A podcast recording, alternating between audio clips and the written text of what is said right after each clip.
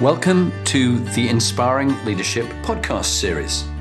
This is aimed for you, aspiring leaders, whatever level you're at, whether you're beginning out in your careers as managers and leaders, whether you're in middle ranking roles, or whether you're CEOs and chairman of boards. There's always something we can all learn. And it's particularly the skills, stories, tips, and techniques that you can pass on to those you lead and your teams.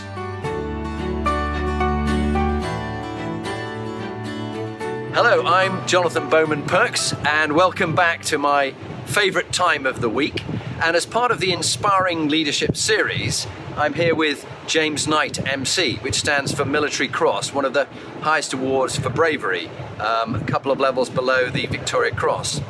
So James was on attachment with the army, um, and he was uh, in a platoon when his warrior got stuck in a ditch and pinned down, which meant the enemy in Iraq, where he was fighting, started to close in on them and try and kill people.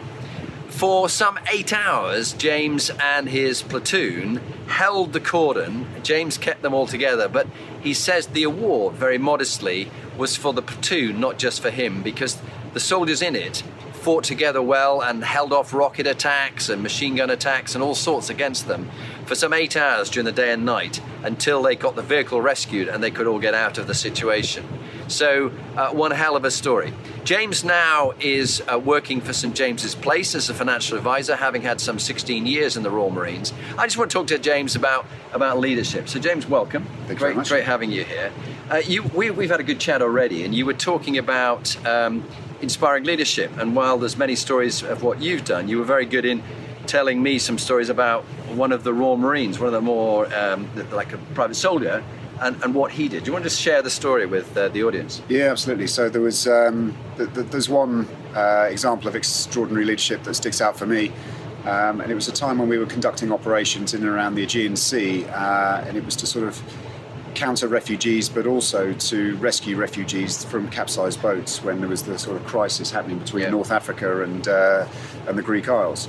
Um, and there's one particular example of leadership that I want to sort of single out, and without naming anyone or naming the organisations involved, but within a small team of Royal Marines, this young corporal, uh, he he was on board a ship uh, that had a number of different cap badges, organisations on it.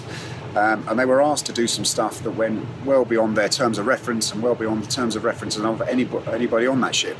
Um, and what that meant was when it came around to do the difficult task of extracting dead bodies from the ocean, um, he was the only one, uh, him and his team, that actually stuck their hand up and volunteered to do this.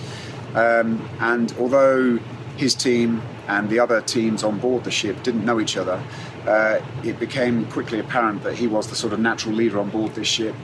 Uh, he kind of led the way in reporting back uh, to the United Kingdom for what they were doing on board the ship, but repeatedly throughout the duration of their operational tour, he was going above and beyond what was asked of him uh, to do the jobs that actually no one else was volunteering to do, and he led his team to do that. Um, and that gained him a huge amount of respect on board the ship. Brilliant story. And, and, and, and so, how would you apply that to people who are in, you know, executives in business mm. with the people they've got working for them? What, what's the key message for, for you that you learned from that time?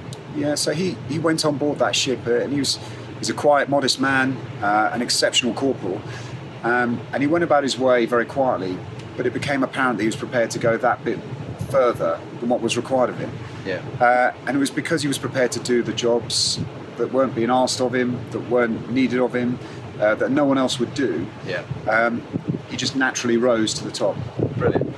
And then um, we're always very interested in, um, we're all very human. I mean, you've had a phenomenal career and a lot of successes, but also you were humble enough. And that's the thing that struck me as I've talked with you. I, I have been warm to your humility, um, is that um, there's also times we get it wrong.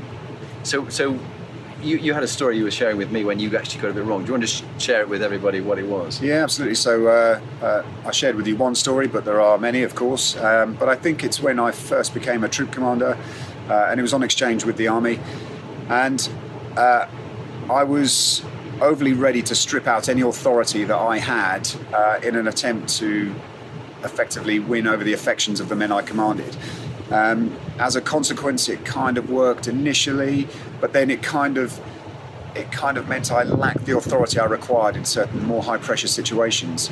And so, without giving the men I commanded any boundaries or limitations, I had eroded my own authority um, because I thought it was better to be close friends with these people, and I thought that's what they wanted. But actually, what they needed was this authoritative figure that gave them sort of guidelines.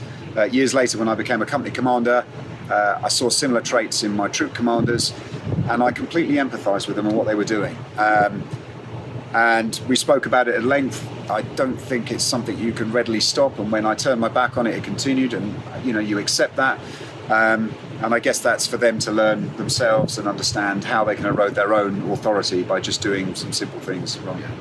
Uh, and it was nice. Uh, you, you, talk about how you and your wife, with your three young children, found that they need boundaries too. You know, I mean, uh, we all we all need boundaries. If there aren't boundaries, people will abuse it, or, or even they just feel a bit lost, don't they? Which leads me on. I was going to end just with in the last minute or two with a couple of top tips. You were talking about um, this idea of uh, being empowerment, how much you empower. Do you want to say a bit more about that? yeah, top absolutely. tip there. Um, so, I've always felt that we can sort of extract more out of the people we employ, um, and I've always looked to sort of strike that balance in terms of finding out who are the people that like to work with a high degree of autonomy, and those that perhaps don't like a high degree of autonomy as well. Um, but I have found when we've achieved the best results, it's because I've been hands off, so they've had less from me, uh, and we've heard more from them. And so, my sort of top tip, if you like, is to really let go of people.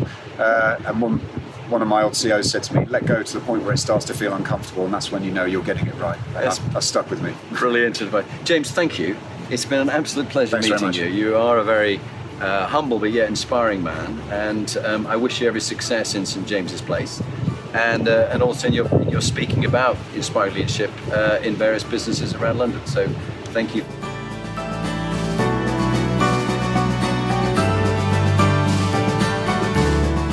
So, now you've heard from one of the inspiring leaders that I've interviewed, what are you going to do next? If you want to get some more free material, go to my website, jonathanperks.com, or follow me on LinkedIn, Jonathan Bowman Perks. And there you can get access to my books, uh, Inspiring Leadership and Top Tips for Inspiring Leaders.